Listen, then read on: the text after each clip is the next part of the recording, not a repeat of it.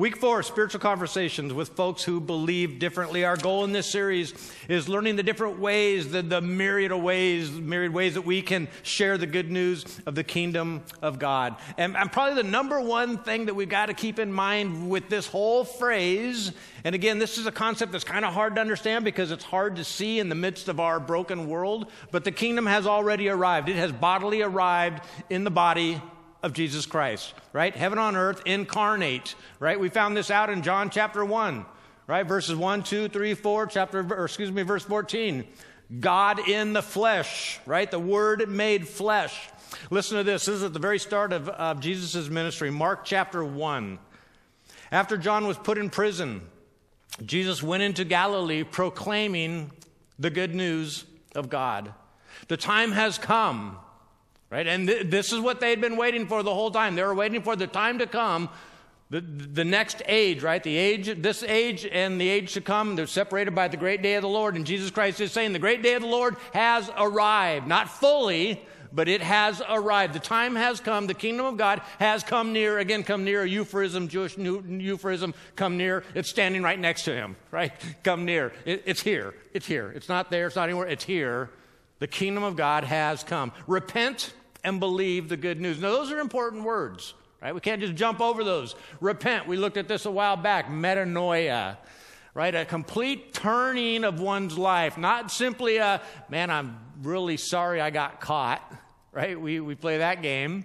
But no, you get to a point where I'm really, really sorry for sin. And I can't stand it in my life anymore, and I'm going to change the way I live my life. And literally, somebody watching you, they'll notice like he walks differently now. Right? He was always moving in this direction, a direction of, of hatred and anger, and, and but now, man, they're just they're just forgiving, they're full of grace, they're they hated their sin and they, their, their lives changed. That's road to repentance. Not, it's not your kids, I'm sorry. Right? Tell your brother you're sorry that's not going to cut it, right? That's not what's going on here. Tell God you're sorry, and then everything will be good, right? He waits until we really, truly are sorry, and, and He forgives us. Just boom. And believe. believe. In a nutshell, take Jesus for His word. What He says is true. If He says to do something, do it. If He says don't do it, don't do it. Right? That's to believe. It's not simply an intellectual assertion that, yes, you are the Son of God. That does nothing for me. That does nothing for anybody. But when He becomes part of my life and He begins to be reflected in my life, that's when my life becomes very, very powerful. And His Spirit becomes powerful in my, in my life. Repent and believe the good news.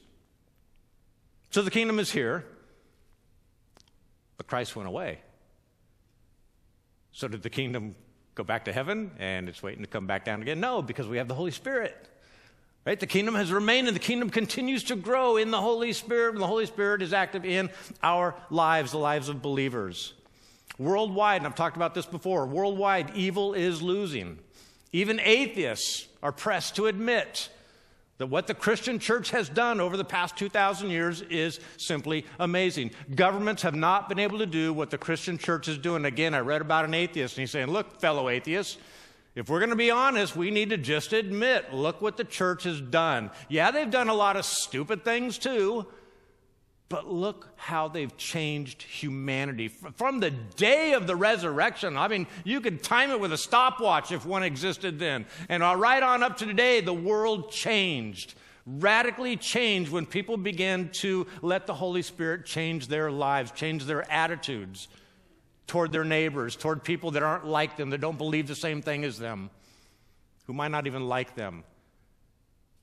When you give a person like that love, changes the whole equation. They don't know what to do, right? The Bible says that they're, they're, they're ashamed at their own behavior because you have such beautiful behavior. They're like, oh, I'm a jerk. but you don't have to say it, they recognize it in your beauty. That's not the reason to do it, but it's a sweet little. It's...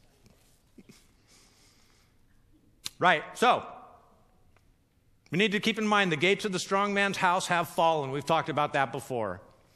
But here's the bad news the strong man is still kicking. Right?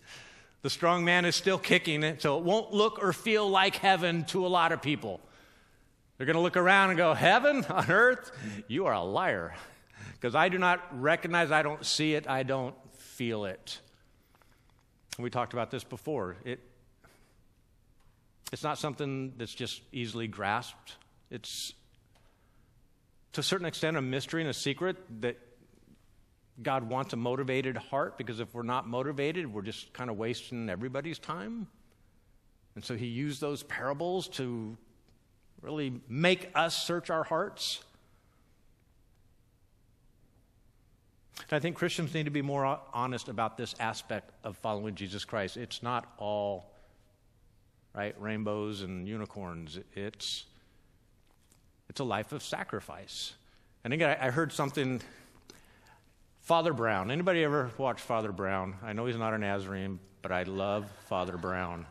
I tell you what, I look up more to Father Brown than probably any person on earth. I, I do. I, I just look at him, I think, wow, I aspire to be like Father Brown.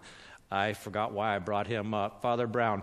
Um, he was always so honest. He, he made a quote that just the other night, Diane and I were watching. He said, Christ doesn't want us, he wants our sacrifice, but he doesn't want us to suffer. And I thought that was brilliant, right? We get this idea that, you know, the Christian life is not beautiful, it's actually horrible. It's horrible, horrible, horrible. No, that's not true either right? It's not, it's not all rainbows and unicorns, and it's also not, uh, right? Nobody's going to want to follow Jesus if that's what followers of Jesus Christ look like. Get me away from them, sad sacks. But here's the good news, right? It is the beginning of the end of evil. The coming of Jesus Christ and the gift of the Holy Spirit is the beginning of the end of evil. And that, that's, that's really, really, really good news. Here's some, you know, we, we talk about the good news. Here, let me just very, very quickly, here's some good news, right? We, we're so quick to say, oh, the good news. Well, what's the good news? Good news is truth, right? For, for ages, men have groped in the darkness. What, what, what is God? Who is God? What is He like? What does He expect? And then finally, in Jesus Christ, in our Holy Scriptures, we have a, a gradual revelation of who He is, and then finally, a complete, at the end, a complete revelation of who He is in Jesus Christ. What do you say? If you've seen me, you've seen the Father, right? I only do what I see and hear the Father doing and saying. Nothing original in me, folks, right? I do what the Father says, and that is the truth. If you know Jesus Christ, you know God. No more groping in the darkness. And that gives us a tremendous hope, right? Tremendous hope. In our world and in the ancient world, there's a, just a tremendous, and we know this, tremendous amount of pessimism right? We watch the news and we're inundated with horrible news, and we just think, I just want to go back to bed, cover my head, and just not get up until the second coming, right? I just, some, I, sometimes I just think grandkids and the world that they're inheriting, and I just, oh. And I'm reminded, I'm reminded that I follow a God of hope, redefined goodness for me. Right? I don't have to be perfect. I just have a heart. I just need to have a heart bent toward Him.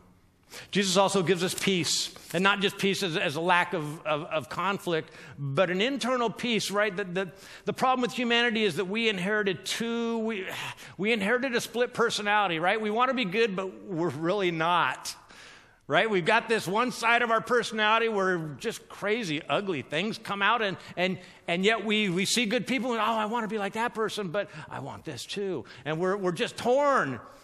And in Jesus Christ, only in Jesus Christ do we have peace within this split personality, right? In Him we find unity in ourselves. We, we, we find acceptance in who we are in Him, right? We're not perfected in Him, but we are loved in Him right? And that, that's, that's what we need.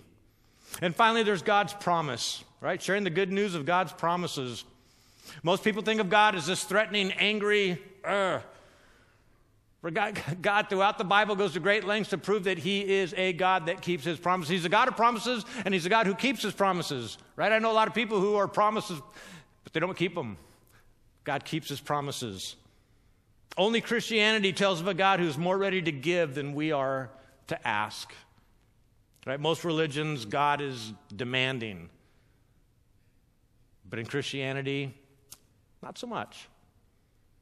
And immortality, sharing the good news of immortality, life For many, life is the road to death. But in Jesus, we have life now and we have life eternally. And finally, we have salvation. That's really, really good news. This is fantastic news.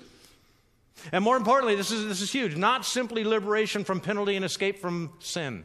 Right? That's not the salvation. That's not the complete picture of salvation. Salvation is number one, escape from the consequences of sin. But number two is the flip side of that coin is victorious living.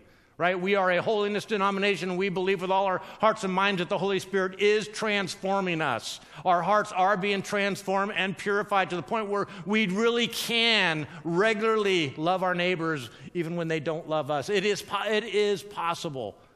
It truly is possible. That's the salvation we're talking about. And that is good news. That's fantastic news. So, how does one going about? How does one go about sharing all of this good news? Well, we looked at three spiritual practices so far spiritual practices, biblical practices that are really what I'm trying to drive at in this series are really part and parcel of what it means to share the good news of Jesus Christ, that the, the, the kingdom of God has, has arrived. So we've been noticing, we've been praying, we've been listening, we're going to look at a fourth one today the power of the ask. Right? Just the asking questions. Right? Think of a person that you know in your life, and, and I can guarantee you it's a person that you like hanging out.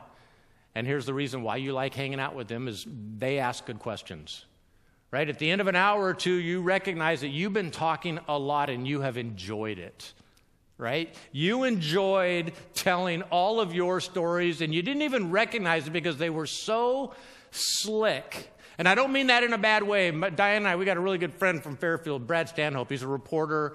Um, he, he's just got those skills. I, I, don't know if he got them as a reporter or because he had those skills, he became a reporter. But he genuinely, when you're with Brad, there's nothing else going on in the world but you. You are immediately, immediately, you recognize that you are the center of Brad's world for the time that he's sitting in front of you. There's nothing that's going to take his attention away from you. We love hanging out with Brad and his wife.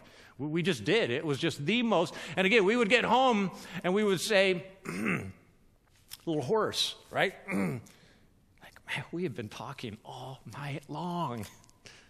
Brad and Carrie didn't say a word. And uh, again, it was so enjoyable, but we're like looking at ourselves going, we need to stop talking so much, right? We need to be like the Stanhopes, right? And again, you, have met people. How, does that make you feel, right? It make you want to know more about them, right? Did you feel more comfortable sharing with them? Think about the opposite now. You ever been in a situation where somebody asked you questions, but they're immediately shaking your hand and looking past you? Right? This is, this is something we got to watch out for in the lobby as pastors, right? We have a nasty tendency of doing this, shaking somebody's hand and looking for the next person. Right? I, I know I, I, I, catch myself It's like, oh, oh, bad, bad, bad, bad, bad, bad, bad. Have you ever been in that situation where they just talked?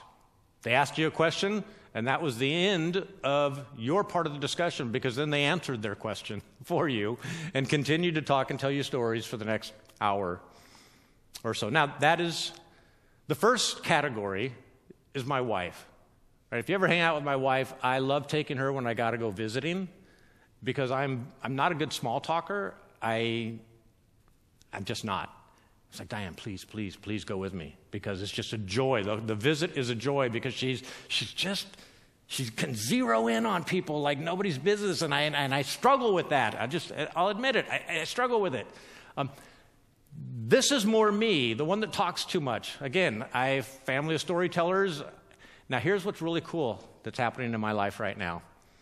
A while back, 10 or uh, 30, golly, 30, 40 years ago, I was playing way, way too much volleyball. And God was calling me into youth ministry. I was about 30, 35, something like that.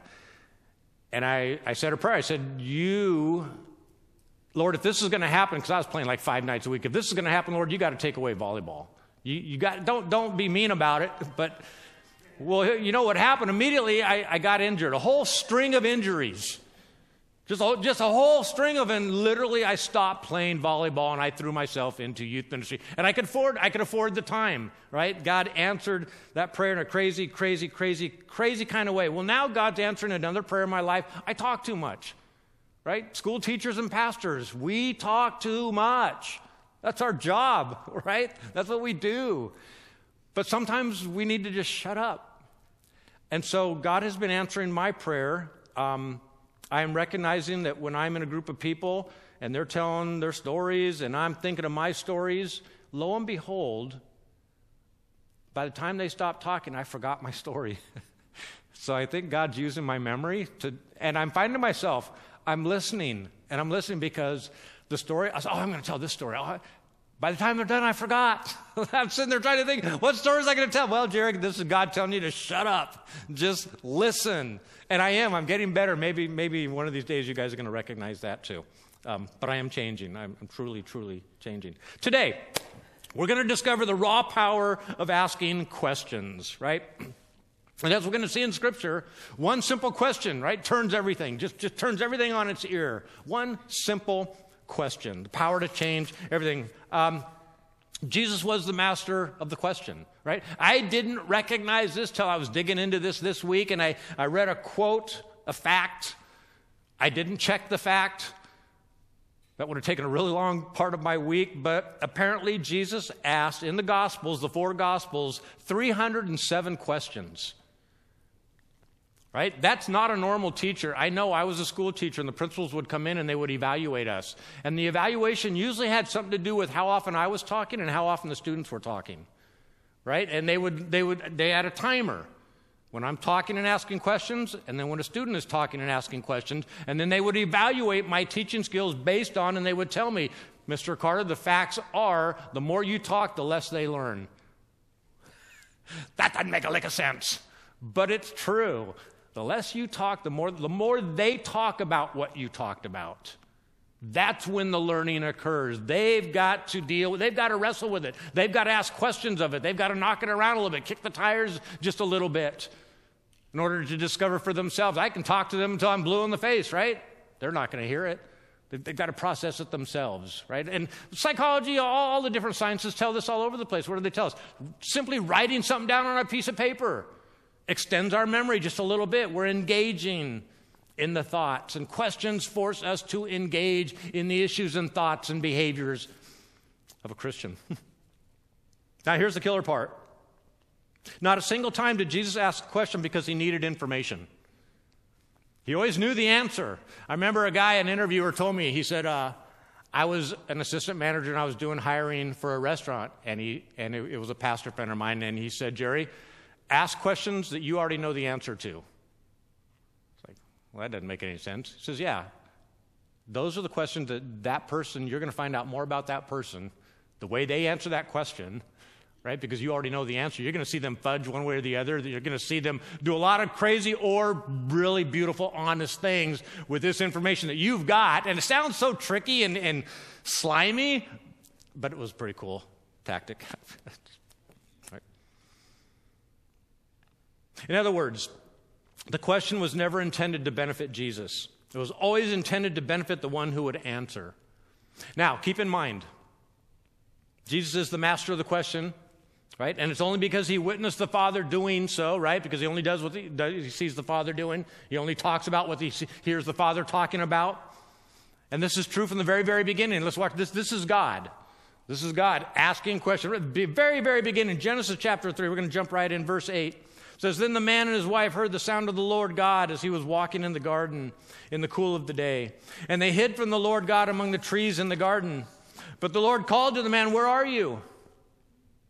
And he answered, I heard you in the garden, and I was afraid because I was naked, so I hid. And he said, God, he said, Well, who told you that you were naked? Have you eaten from the tree that I commanded you not to eat from? The man said, The woman you, what a bum. The man, you put her here with me. She gave me some of the fruit in the tree and I ate it. Then the Lord God said to the woman, What is this you have done? The woman said, The serpent. Right? This is just humanity, right? Just passing it on down, passing on, passing the blame, passing the buck. It's the serpent's fault. They deceived me and then I ate it. Now here's the kicker God knows all things, yet he asks a whole bunch of questions of Adam and Eve. Right? He kind of grills them. Four questions Where are you? Right? Who told you these silly things? Have you listened to these silly things? And kind of the overall question What have you done? Why does he do this?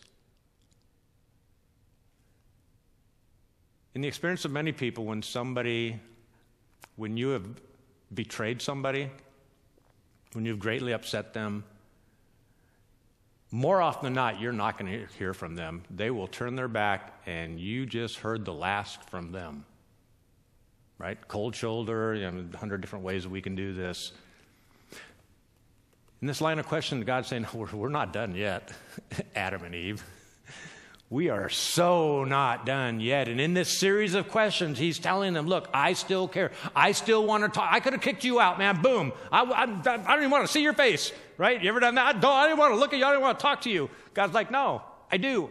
Please, I want to keep talking with you. Please, please, please, please. Let's keep. I know you blew it. You screwed up big time, but let's keep talking because when we stop, that's when bad things start to happen. We need to keep our communication lines open. This is what God is doing. Don't quit on me because I'm not going to quit on you.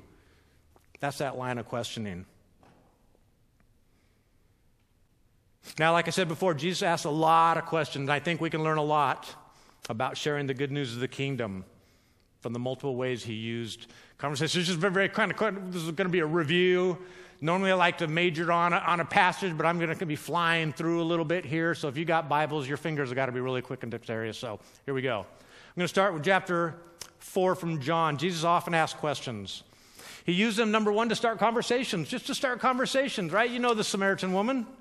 When a Samaritan woman came to draw water, Jesus said to her, Will you give me a drink? Innocent question, but a very pointed question, for Jesus knew what he wanted to have a conversation about and he knew just how to start the conversation. A woman is drawing water at a well. Doesn't take a whole lot of brains to come up with a good question. Hey, can I have a drink? Boom, we got a conversation going. Verse 9 the woman said to him, You're a Jew and I'm a Samaritan woman. And Jesus knew where this was going to go. He knew he was breaking social norms. He, had the, he, he set up the conversation. He wanted to have a conversation with her. He set it up beautifully. How can I ask you for a drink? Right? For Jews don't associate with Samaritans. Right? Already there's a conversation going on, and it was just one simple question. Okay, can I get a drink of water? Or chapter 10 from Mark, blind Bartimaeus. What do you want me to do for you? Jesus asked him. He flagged him down, right? Jesus asked him, What do you want me to do for you?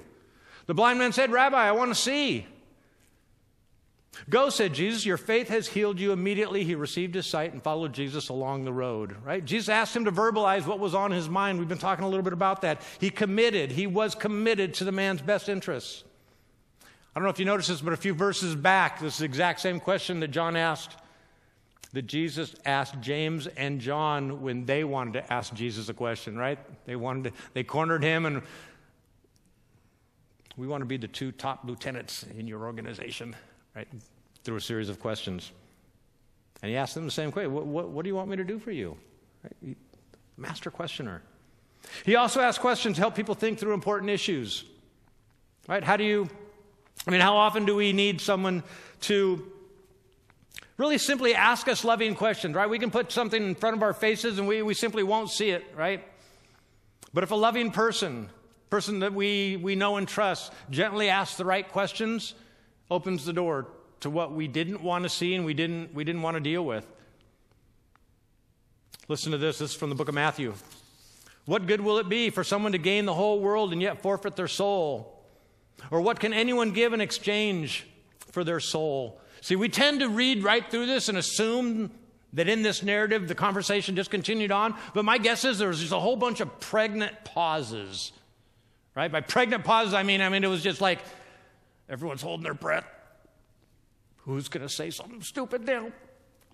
And I, I, just get the impression that it's just silent as he asks these incredibly penetrating questions. Like nobody wants to give an obvious answer that turns out to be the wrong answer. Like, is he tricking us? Don't say anything yet. Let, let, let somebody else open their mouth and prove to be the fool, right? Don't, don't. So I, am guessing in these exchanges, there's just a lot of silence. Or this from chapter 18. Well, what do you think? That's a great way to start a conversation. We got a disagreement? Well, what do you think? How do you think we should handle this? So Jesus is doing. Well, what do you think? If a man owns a hundred sheep and one of them wanders away, will he not leave the 99 on the hills and go look for the one that wandered off? The fact of the matter is that most of Jesus' parables were really questions, right? They were set up for the listener to question their own life. Am I like that character or am I like that character? He didn't actually have to ask the question, but the parable sets it up. Who am I like in the story? It, it, it's just, it's a setup. It's a beautiful, beautiful setup. And he was particularly good at using questions to get people to evaluate their behavior, right? This is, this is the big one, right? And then naturally, these were some of the more harsh questions because under more often than not not always he was asking this of the, the religious leaders the pharisees the ones that should have the right answers he was, he was just grilling them listen to this this is matthew chapter 7 why do you look at the speck of sawdust in your brother's eye and pay no attention to the plank in your own eye now that's a harsh question right some people are just going to get angry right off the bat but it's still a question it's kind of a safe kind of thing. How can you say to your brother, Let me take the speck out of your eye when all the time there's a plank in your own eye? And then from Luke chapter 6, why do you call me Lord, Lord, and you don't do what I say? Right? That's the kicker. It's like, oh, well, uh, blah, blah, blah, but not all of them were harsh. Not, not all of his questions were harsh. This is Luke chapter 12.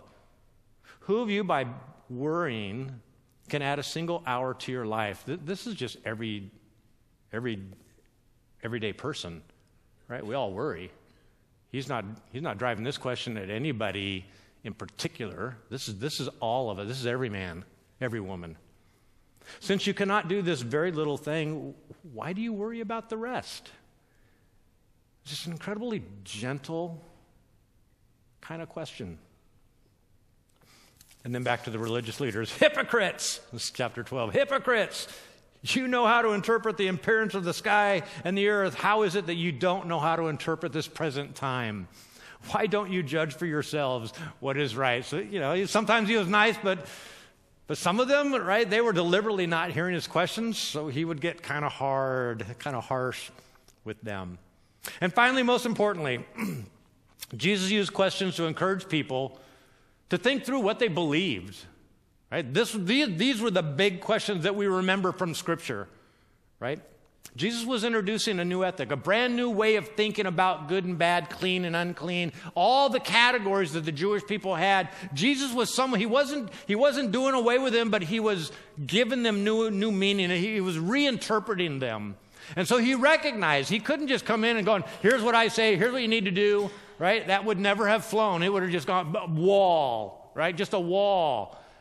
So Jesus knew he had to be very, very, very gentle, right? Kind of start, start where they were. Start where they were. This is from Mark's gospel, and this is something that he would normally do. Some Pharisees came and tested him by asking, Is it lawful for a man to divorce his wife? Well, basically, what do you think? But the way he asked it, well, what did Moses say? What, what does the, the, law of Moses say about this? What did, what did Moses command you? This line of reasoning, really, this line of questioning, can be seen every single time Jesus says, You've heard it said, but I say. It's, it's kind of a thinly veiled set of questions, kind of rhetorical kind of questions, right? He's not waiting for their answers, but he's asking a question and he's giving them kind of their answer, right? Is this the way we're going to do it? Well, your, your Moses said this, right? Kind of starting out where, where, where they are. Again, he couldn't start out with this is, this is what I say. Now, as a school teacher, I recognize this. One of the, love, the things that I love to do when there was a historical question is that I would always make them give me an answer before I gave them the right answer. What I found out, and this wasn't my discovery, I read this in some teacher book, is w- whenever I did that and, and they when I asked them a question that they didn't know the answer to and they knew that I had the answer and that I was about to give it, by asking them, they were risking themselves. They were putting an answer out there. They were putting their thoughts out there. And for me, that had to happen because now the magic could happen. Now they had a vested interest. They've given their opinion. They know I've got my opinion, my opinion is right. And so now they're wondering, now they're on, they're on pins and needles. Was my answer right or was Johnny over there right? Right? Because now, now everyone's waiting. Who's right? Right? And, and it, it just worked. It, it works all the time. You get people to, to kind of say what they think, and then you got something to work with, right? You can, you can move on from there. And this is just exactly what Jesus is doing here. Common ground first. And then a couple of the most famous questions Jesus ever asked or will ever ask. Matthew chapter 16, verse 13 says this When Jesus came to the region of Caesarea Philippi, he asked disciples, Who do people say the Son of Man is?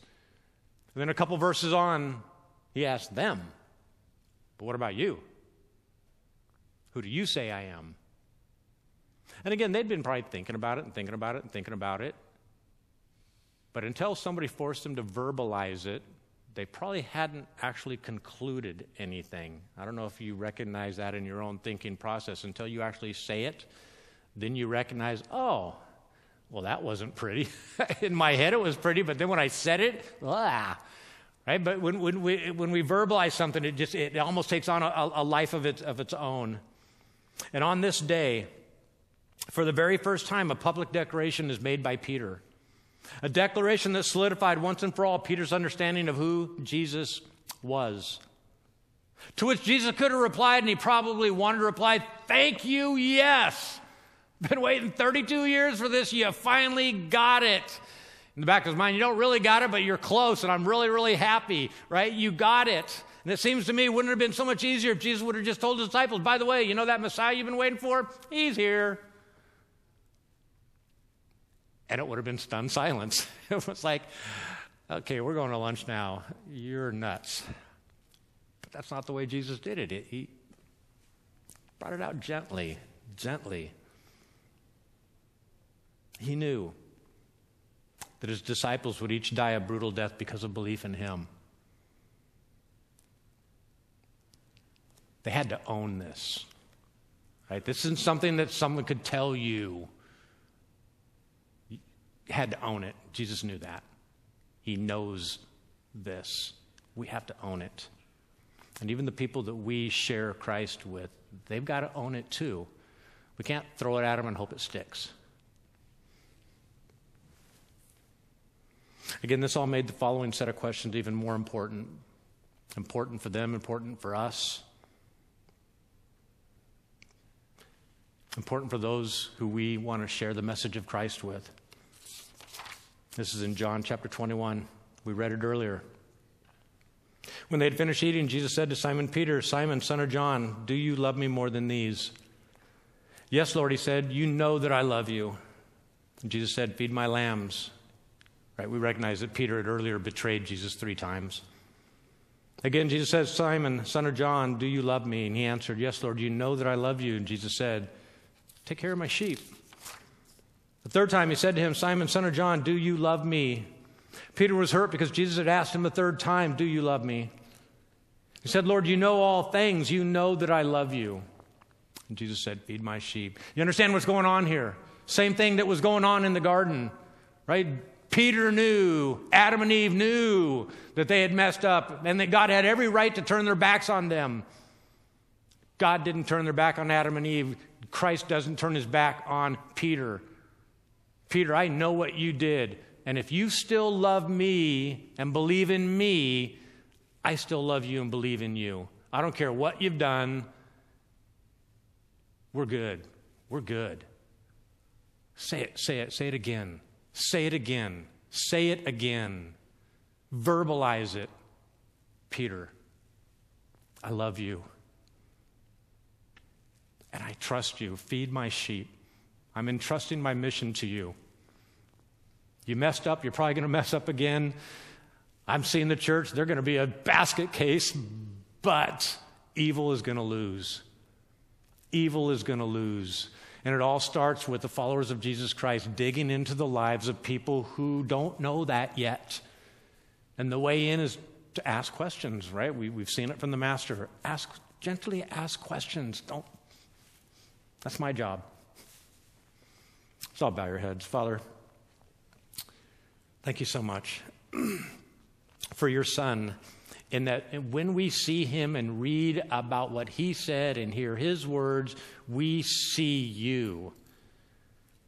Father, above everything else, in your Son, we see you. So, Father, in the lives of our friends that we share lives with, Father, help us share Jesus through conversations, through listening, through praying, through noticing, through all the different things we're going to be looking at in this series.